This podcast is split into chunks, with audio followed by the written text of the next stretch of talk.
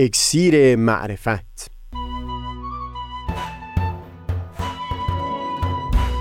مروری بر مزامین کتاب ایقان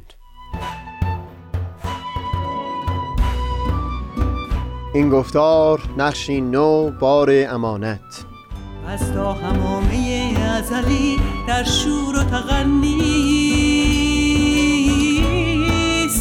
گوش قلب را از سروش او بی بحر مکن. از تا همامه ازلی در شور و تغنیست گوش قلب را از سروش او بی بهره مکن. گوش قلب را از سروش او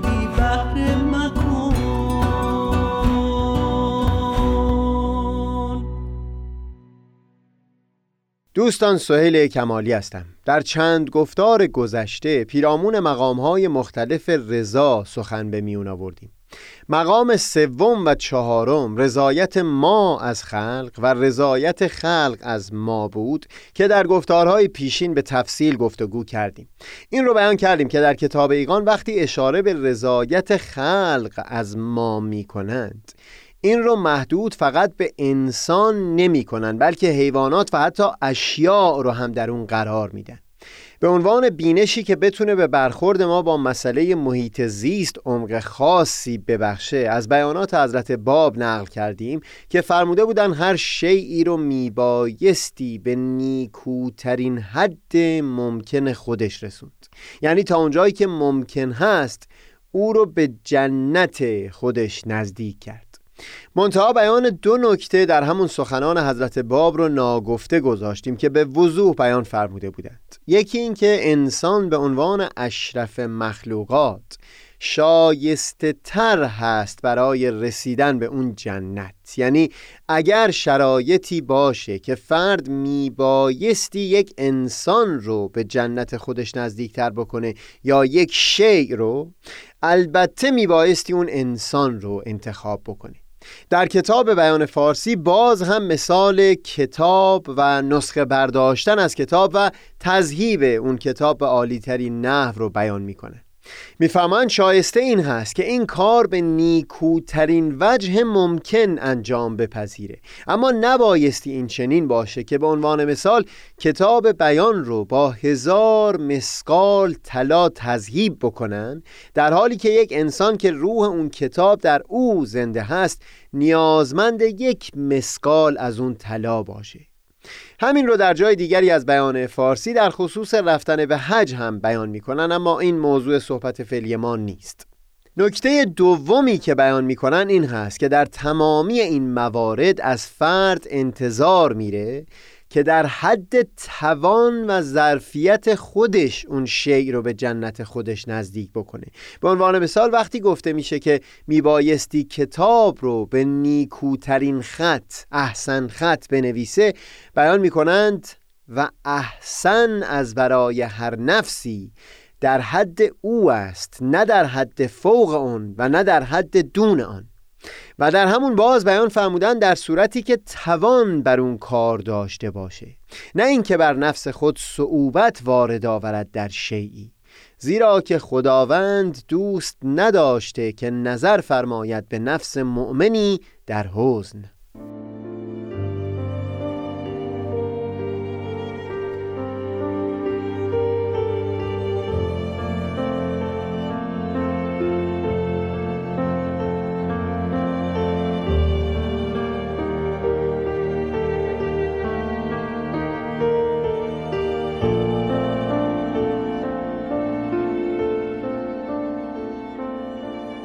پنجمین و آخرین مقام از مقامات رضا رضایت از خیشتن هست.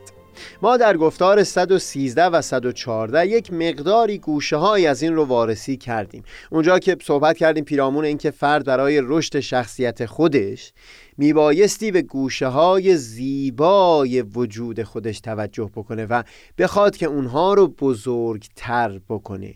نه اینکه بر عیبهای خودش تمرکز بکنه و خیشتن رو به خاطر حضور اون عیبها ملامت بکنه به گونه ای که فلج و ناتوان بشه از قدم برداشتن.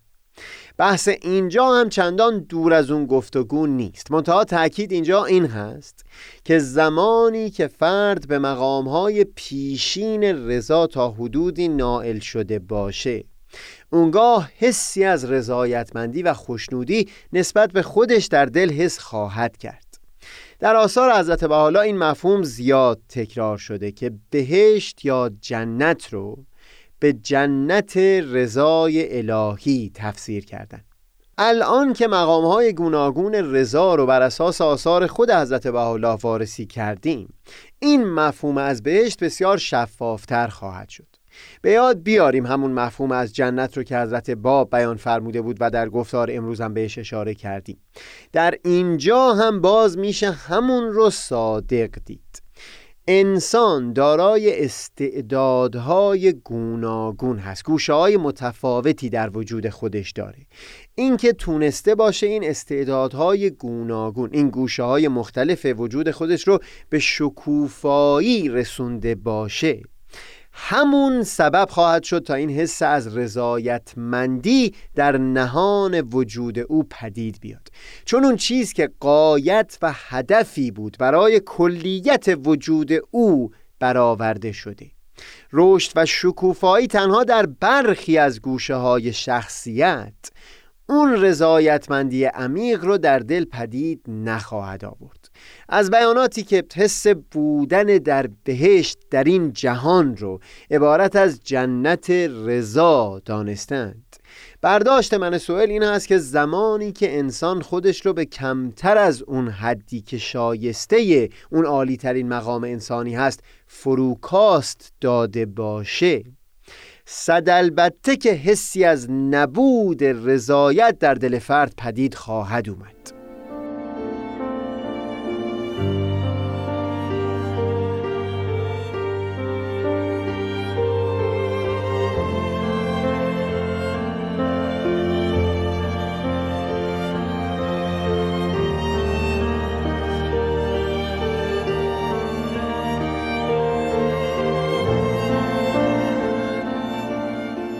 مفهومی که بیان کردیم اینکه اون زمان که آدمی گوشه های مختلف وجودش رو رشد نداده باشه و استعدادهای مختلفی که در وجودش هست رو شکوفان نکرده باشه اونگاه این خوشنودی و رضایتمندی رو در دل لمس نخواهد کرد. هم مورد تاکید ارسطو بود و هم با لحن و زبان نچندان متفاوتی در آثار عارفان ما به تکرار بیان شده. ارسطو به عنوان مثال بیان می کرد که قایتی که برای یک چاقو در نظر گرفته شده بریدن هست. نیکو بریدن برای چاقو عبارت از رسیدن اون به قایت خودش هست. در خصوص انسان از اونجایی که در او قوایی استعدادهایی هست که در حیوان نیست نمیشه تصور کرد که هدف و قایت او همون چیزها بوده باشه که برای حیوان در نظر گرفته شده یعنی خوردن و خشم ورزیدن و خوابیدن و التفات به نیازهای جسم. قایت انسان حکما میبایستی فراتر از قایت حیوان باشه. و اینجا بود که بحث کسب و رشد فضیلتهای اخلاقی در انسان به میون میومد و پرورش گوشه های مختلف وجود آدمی اونگونه که مناسب زندگی در اجتماع باشه. قایتی که ارسطو اون رو سعادت نام می‌گذارد یا در اصل یونانی یودومونیا.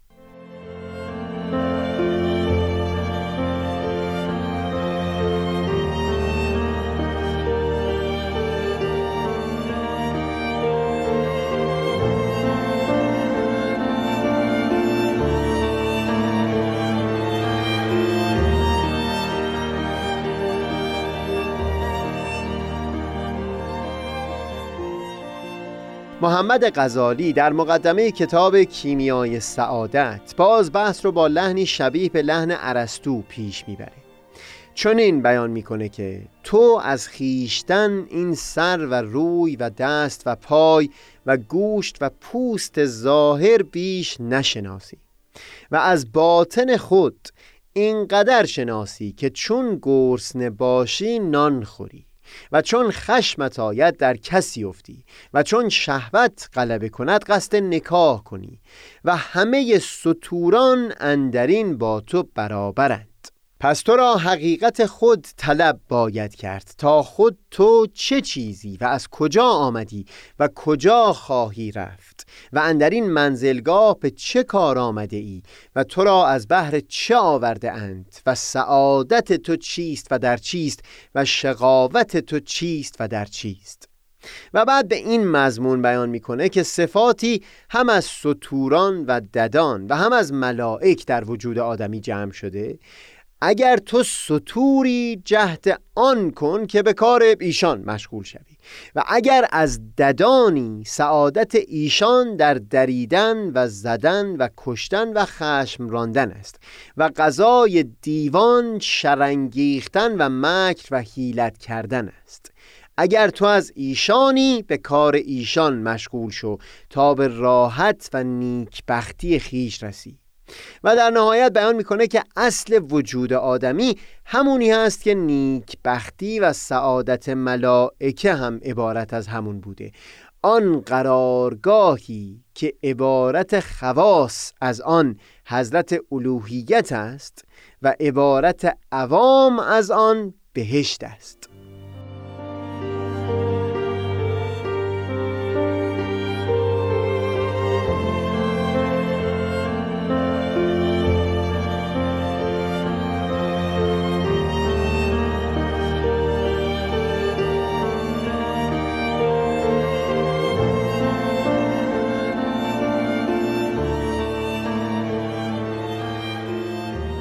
کتاب فیه مافی گردآوری مطالبی است که مولانا در مجالس خودش در طی سالیان بیان کرده بود. باز همون مضمونی که ارسطو بیان کرده و هم غزالی با لحن نسبتا مشابهی ذکر کرده بود. مولانا به سبک خودش با چند تمثیل بیانش می‌کنه تا باز همون رو نشان بده که اگر آدمی استعدادهایی که والاتر از سایر موجودات در وجود اون نهفته هست رو شکوفان نکنه. اون خوشنودی و رضایتمندی در دلش پدید نخواهد اومد. بعد نیست در اینجا برای آشنایی با لحن مولانا در مجالس درس و سخنرانیش چند جمله را از زبان خود او نقل بکنیم. در یک مجلس مولانا اول آیه مشهوری از قرآن رو نقل می‌کنه به این مضمون که ما امانت را بر آسمان ها و زمین عرضه داشتیم. از پذیرفتن آن امانت سر باز زدند و از آن حراسناک شدند. اما انسان کشیدن بار آن را پذیرفت. مولانا در ادامه بیان می‌کنه که موجودات این جهان دهها و صدها کار از اونها برمیاد. این همه می‌کنند اما از ایشان آن یکی کار نمی آید آن یک کار از آدمی می آید اگر تو گویی که اگر آن کار نمی کنم چندین کار از من می آید آدمی را برای آن کارهای دیگر نیافریدند همچنان باشد که تو شمشیر پولاد هندی بیقیمتی که آن در خزائن ملوک یابند آورده باشی و ساتور گوشت گندیده کرده که من این تیغ را معطل نمی دارم. به وی چندین مسلحت به جا میارم یا دیگ زرین را آورده ای و در وی شلغم میپزی که به ذره ای از آن صد دیگ به دست آید. یا کارد مجوهر را میخ کدوی شکسته ای کرده ای که من مسلحت می کنم و کدو را بر وی می آویزم و این کارد را معطل نمی دارم جای افسوس و خنده نباشد چون کار آن کدو به میخ چوبین یا آهنین که قیمت آن به پولی است برمی آید چه عقل باشد کارد صد دیناری را مشغول آن کردن. حق تعالی تو را قیمت عظیم کرده است. مفروش خیش را ارزان که تو بس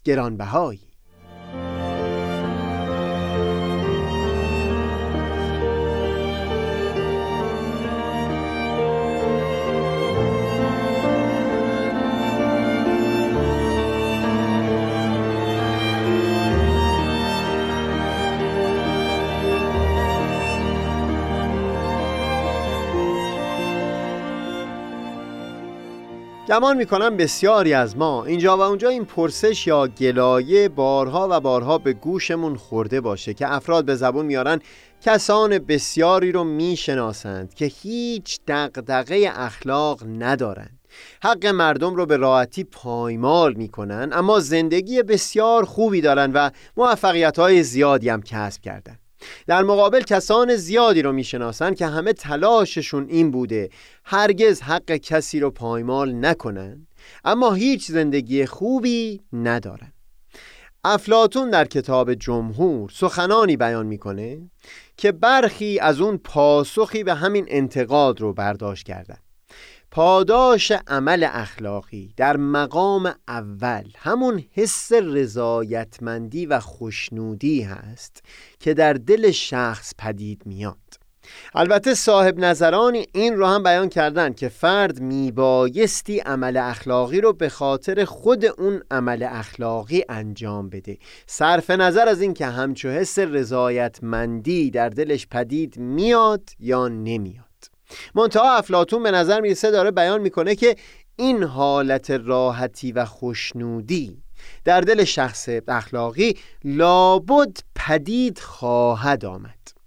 این ایده باز پرتوی خواهد افکند بر فهم همون مفهوم که بهشت رو عبارت از جنت رضای الهی توصیف کرده باشند در خصوص فردی که حق مردمان رو پایمال کرده و به موفقیت دست پیدا کرده باز میشه همون بیان حضرت مسیح رو یادآور شد. چه فایده که همه دنیا را ببری ولی خود را ببازی؟ و هم مضمون اون بیت از سعدی که فرار از داروغه و شهنه و حتی چشم مردمان شاید که امکان پذیر باشه. اما هیچ کس فرار از خود رو نخواهد توانست. از هر که بتوانی بگریزی اما از خیشتن خود نمی‌توان گریخت.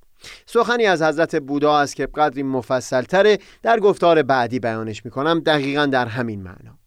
پنجمین مقام از رضا یعنی همین رضایتمند بودن فرد نسبت به خودش زمانی در دل پدید میاد که مراتب دیگر تا حدودی در دل پدید اومده باشه. بگذاری در گفتار بعد این مقام رو اونطور که در یکی از معروفترین آثار فرزند شارع آین بهایی و مبین آثار ایشون حضرت عبدالبها جلوگر شده گفتگوی بکنیم و بعد ادامه سخن رو پی بگیریم.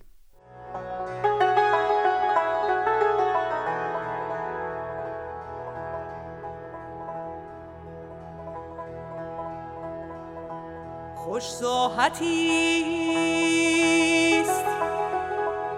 ساحت هستی. اگر اندر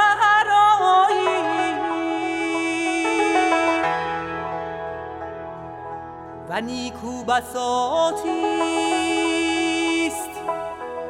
بسات باقی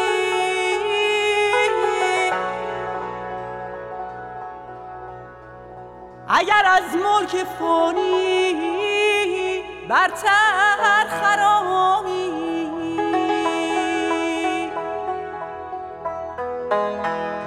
و ملی هست نشوت مستی. اگر سوغر معانی از ید غلام الهی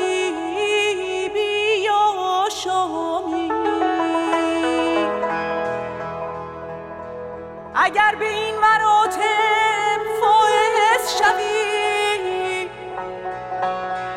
از نیستی و فنا و مهنت